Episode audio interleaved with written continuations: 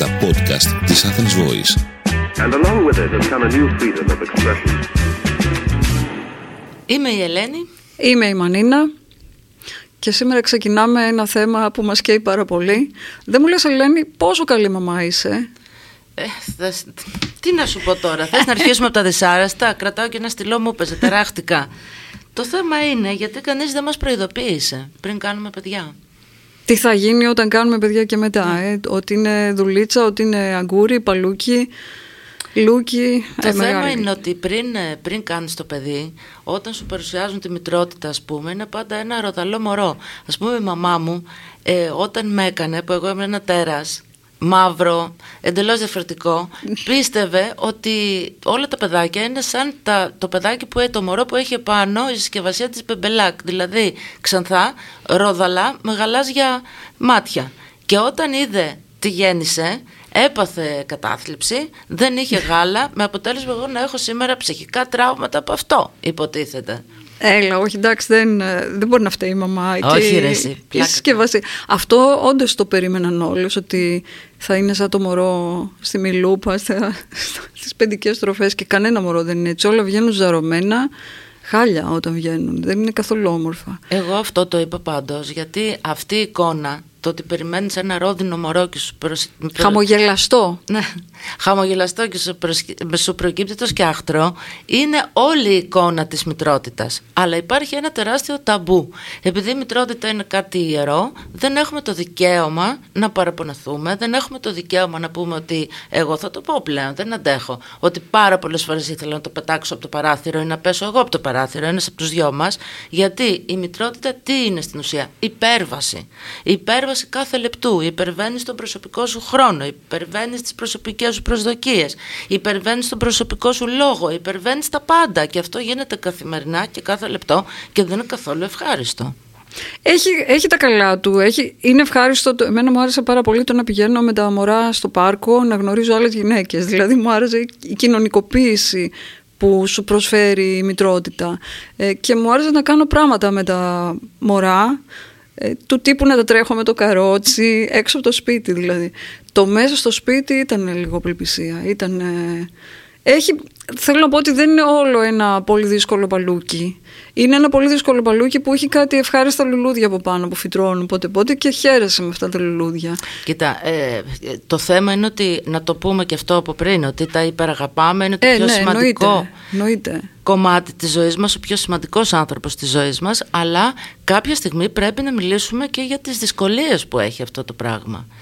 Και μάλιστα υπάρχει ένα βιβλίο, το οποίο για μένα ήταν ένα βιβλίο φάρος, «Οι αιώνες παιδικής ηλικίας» του Φίλιπ Πάριες. Είναι ένα πάρα πολύ βοηθητικό βιβλίο ε, το οποίο σου περιγράφει ότι το παιδί μέχρι τη δεκαετία του 50 ήταν πολίτης τρίτης κατηγορίας μαζί με τους έγχρωμους, τις λεσβίες και τους γκέι. Και ξαφνικά από εκεί που ήταν εμείς έτσι ας πούμε μεγαλώσαμε. Μη μιλάς, δεν έχεις λόγο, θα φορέσεις αυτό που θα σου πω, θα κάνεις αυτό που θα σου πω, μόνο απαγορεύσεις κτλ. Και από αυτό πέσαμε στο, με τη μία και κατευθείαν στο επόμενο άκρο, όπου το παιδί είναι βασιλιά. Το παιδί ρωτάται για πάντα, έχει, για τα πάντα, έχει τον πρώτο λόγο μέσα στην οικογένεια. Δεκαετία του 90 λες τώρα, που ναι. είναι, με, τώρα είναι, ρωτάς και το παιδί τι φίλο θέλει να έχει όταν είναι τριών χρονών ή τεσσάρων, αν διαλέγει φίλο, αρσενικό, θηλυκό, τι θέλει να είναι. Ναι, ότι τώρα πια είναι, ότι και ότι είναι βασιλιά στο παιδί ξεκίνησε νομίζω από τα 80's αυτό και έφτασε σήμερα να είναι το παιδί το α και το ω της οικογένειας. Είναι το ένα κομμάτι. Το δεύτερο κομμάτι είναι ότι έχει πολύ χαμαλίκι το μαμαδιλίκι. Έχει πολλή δουλειά, σκληρή, χειρονακτική εργασία. Σηκώνεις, κουβαλάς, ε, ξυπνάς 100 φορές τη νύχτα. Παθαίνεις κατάθλιψη ακριβώς γι' αυτό γιατί δεν κοιμάσαι καλά. Εγώ κοιμάμαι και περίεργες ώρες από φυσικού μου και ήταν μεγάλο δράμα το ότι έπρεπε να ξυπνάω 5.30 το πρωί με το μωρό 5. Ε, το ότι ξύπναγε κάποιος άλλος μαζί, αν είναι κάποιος άλλος μαζί, δεν είναι παρηγοριά. Η παρηγοριά είναι κάποιος άλλος να πάρει το μωρό και να σε αφήσει να κοιμηθείς μέχρι τις 12. Αυτό είναι και είναι αυτό που είπες εσύ ότι τα μωρά θέλουν χέρια και τα μικρά παιδάκια θέλουν χέρια. Αυτό είναι το γιατί. Δηλαδή αν ψάξουμε το γιατί τώρα μας είναι τόσο δύσκολα τα πράγματα είναι ότι παλιά η κοινωνία ήταν ασφαλής, τα παιδιά μεγαλώναν στους δρόμους, τρώγαν στους γείτονες, παίζαν στην αλάνα όλη μέρα. Τώρα με τη φοβία που υπάρχει και τα παιδιά που μεγαλώνουν στις πόλεις είναι μαντρωμένα μέσα στα σπίτια άρα δεν έχουμε τα, τα χέρια. Ακόμη κι εγώ, πούμε, που έγινα μάνα στη δεκαετία του 90, τότε είχαμε και περισσότερα λεφτά και περισσότερες δουλειές και είχα μια γυναίκα μέσα. Τώρα δεν ξέρω πόσες οικογένειες μπορούν να έχουν μια γυναίκα που να απασχολείται full time με το παιδί. Οπότε τα πράγματα γίνονται ακόμα πιο δύσκολα. Επίσης, εγώ λυπάμαι απέραντα αυτούς τους νέους γονείς που έχουν να, να, και άλλες δυσκολίες πλέον με την τεχνολογία, με το bullying, με τη βία που υπάρχει πλέον. Γιατί πρέπει να αντιμετωπίσει έναν κόσμο που εσύ ο ίδιος δεν το καταλαβαίνεις και πολύ καλά και να προστατεύσεις το παιδί σου από αυτόν τον κόσμο. Δηλαδή από κινδύνους οι οποίοι γίνονται όλο και χειρότεροι. Πω, πω, αυτό είναι το πιο τρομερό, είναι ο φόβος. Ότι πια ότι κάνεις ένα παιδί, έχεις το χαμαλίκι που λέω, το κουπί που τραβάς και έχεις και το φόβο ότι άμα βγει έξω το παιδί, τι θα γίνει. Ότι... Ε, αλλού ήθελα να το θέσω. Θυμάμαι στη δεκαετία του 90 που και εγώ τότε έγινα για πρώτη φορά μαμά. Ε, μία φίλη μαμά που είχε δύο παιδιά η οποία χώρισε με τον άντρα της, βρήκε κάποιο γκόμενο, ερωτεύτηκε, ξέρω εγώ, και μου έλεγε ότι πω, πω δεν είμαι καλή μάνα. Ε, άφησα τα παιδιά μου, δεν τα άφησα τα παιδιά της, ε, απλώς χώρισε με τον άντρα της. Ε, έκανα αυτό το πολύ μεγάλο κακό στα παιδιά μου και φοβάμαι τώρα ότι κάτι θα πάθουν, ότι θα τιμωρηθώ. Υπάρχει ενοχή πάντα στη γυναίκα ότι δεν είσαι αρκετά καλή μαμά. Ότι κάτι παραπάνω πρέπει να κάνεις. Και θέλω να το λέω ότι δεν έχω γνωρίσει εγώ κακή μαμά. Όλες όσες γνώρισα ήταν καταπληκτικές μαμάδες. Όλες οι φίλες μου ήταν πολύ καλές μαμάδες. Αλλά υπήρχε ενοχή και σε μένα είναι πολύ εύκολο να μου πει κάποιος. Ε, μιλούσα με κάποιον προχθές και μου λέει: Καλά, αφήνεις τα παιδιά σου να πάνε Σάββατο βράδυ σε πάρτι μέχρι αργά.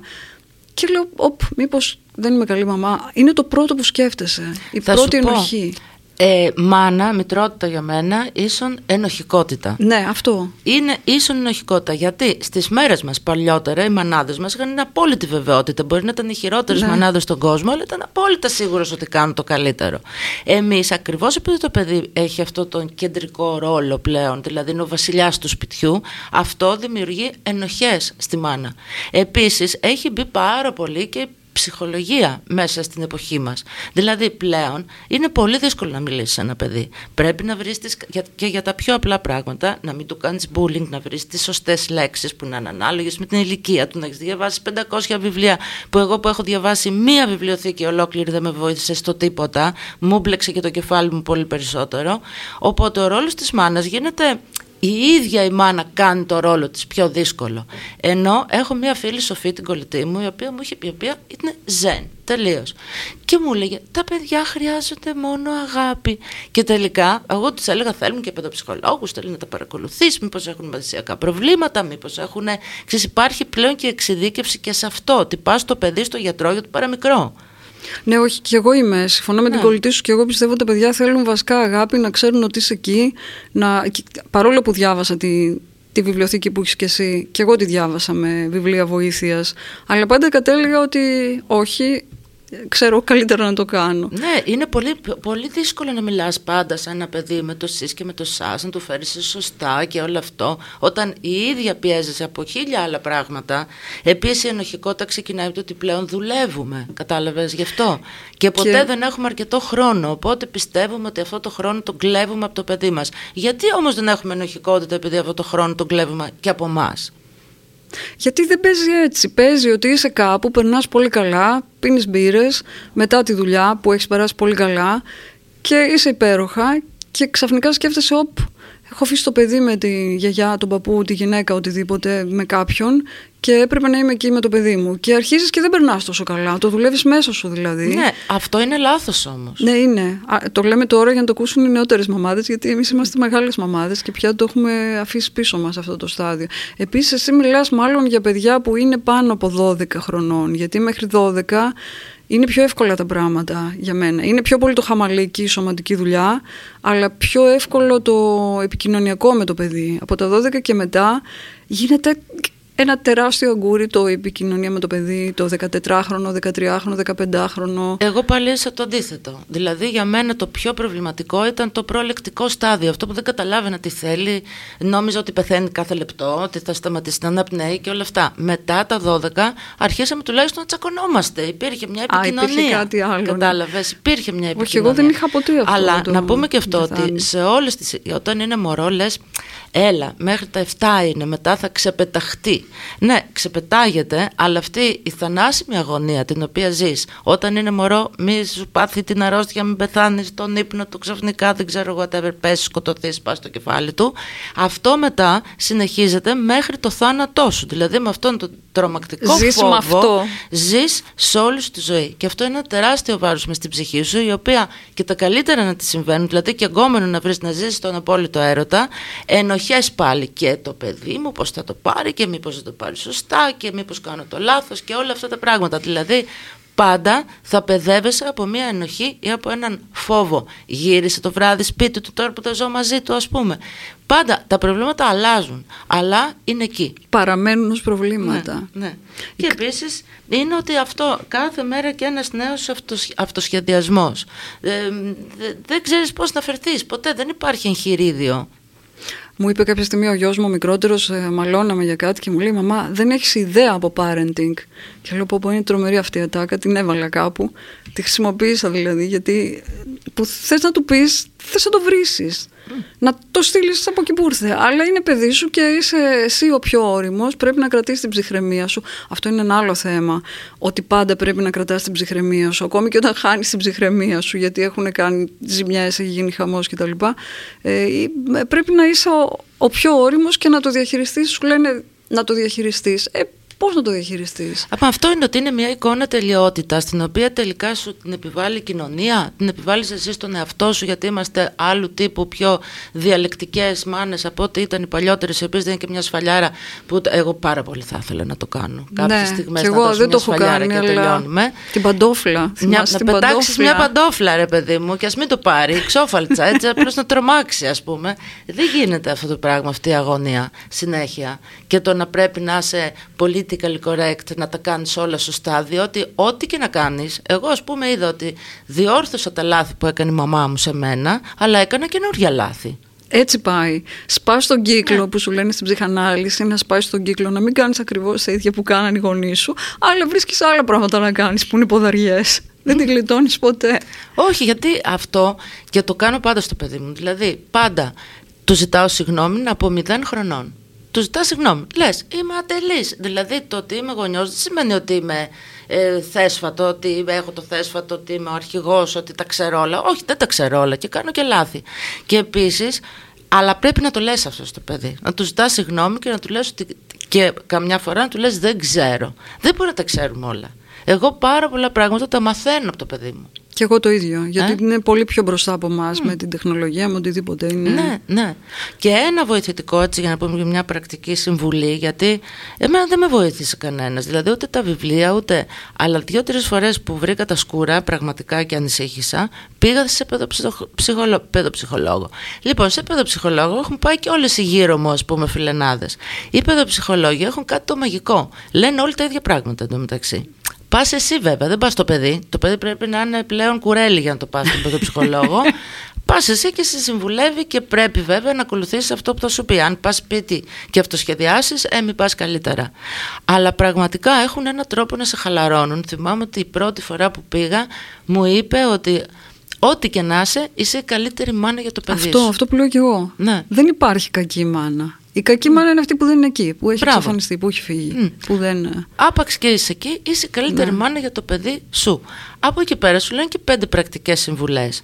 Και πραγματικά βοηθάνε. Δηλαδή, εγώ χρηστάω χάρη στους παιδοψυχολόγου. Είναι μια βοήθεια. Πες καμία, γιατί εγώ πήγα να πω ότι η καλύτερη συμβουλή μου την είχε πει ο μπαμπάς μου. Είχαμε πάει το μεγάλο μου γιο, τότε ήταν τριών χρονών κάπου σε ένα πάρκο και τρέχοντας αυτό έπεσε και χτύπησε το κεφάλι του. Και εγώ πήγα να σηκωθώ και μου λέει: Μπαμπάς μου, όχι, κάτσε, μην, μη δείξεις καθόλου. Καμία ταραχή. Άστο, θα σηκωθεί.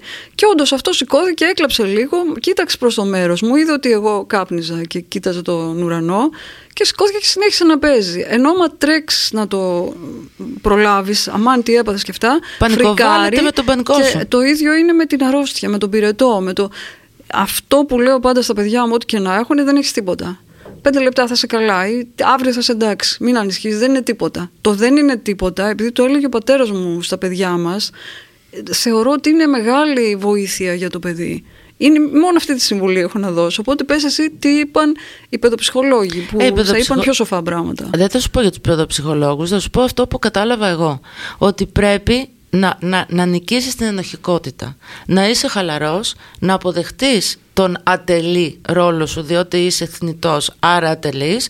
Ε, δεν είσαι κανένας σοφός κανείς δεν σε προετοίμασε δεν υπάρχουν σχολεία για τη μητρότητα.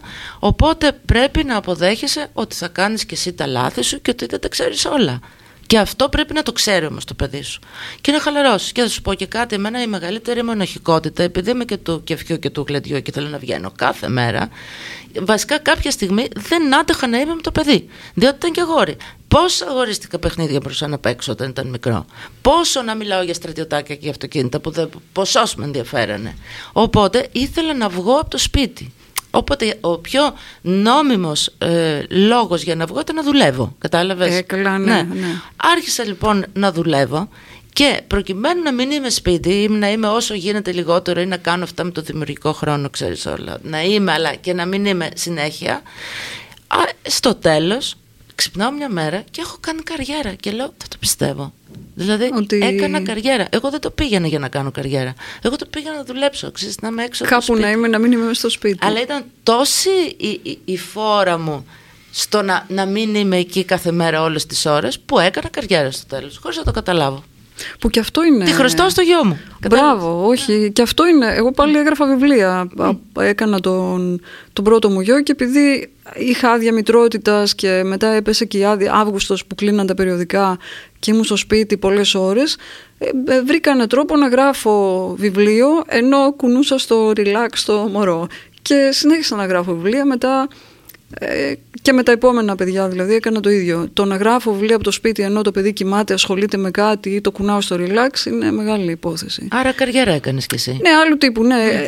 Μα δεν, δεν γίνεται αλλιώς. Δεν γίνεται αλλιώς. Θα σου στρίψει. Δεν, πιστεύω ότι όταν είσαι μόνο μέσα στο σπίτι με ένα, δύο ή τρία μωρά, ότι σαλτάρεις. Και... Ε, ναι, επίσης είναι το να μην μεγαλοποιείς το ρόλο σου. Δηλαδή δεν χρειάζεται, ας πούμε, το παιδί, δεν πιστεύω ότι κανένα παιδί σε χρειάζεται 24 ώρες το 24ωρο εκεί. Χρειάζεται άλλους, και άλλους ανθρώπους. Ναι, χρειάζεται χρειάζεται τους φίλους του. Χρειάζεται να κοινωνικοποιηθεί αλλιώς. Το να εσύ αποφασίζεις το παιδί σου σε χρειάζεται 24 ώρες το 24ωρο και να προσθέτεις και προβλήματα εκεί που δεν υπάρχουν, νομίζω ότι πρέπει να χαλαρώσεις λίγο.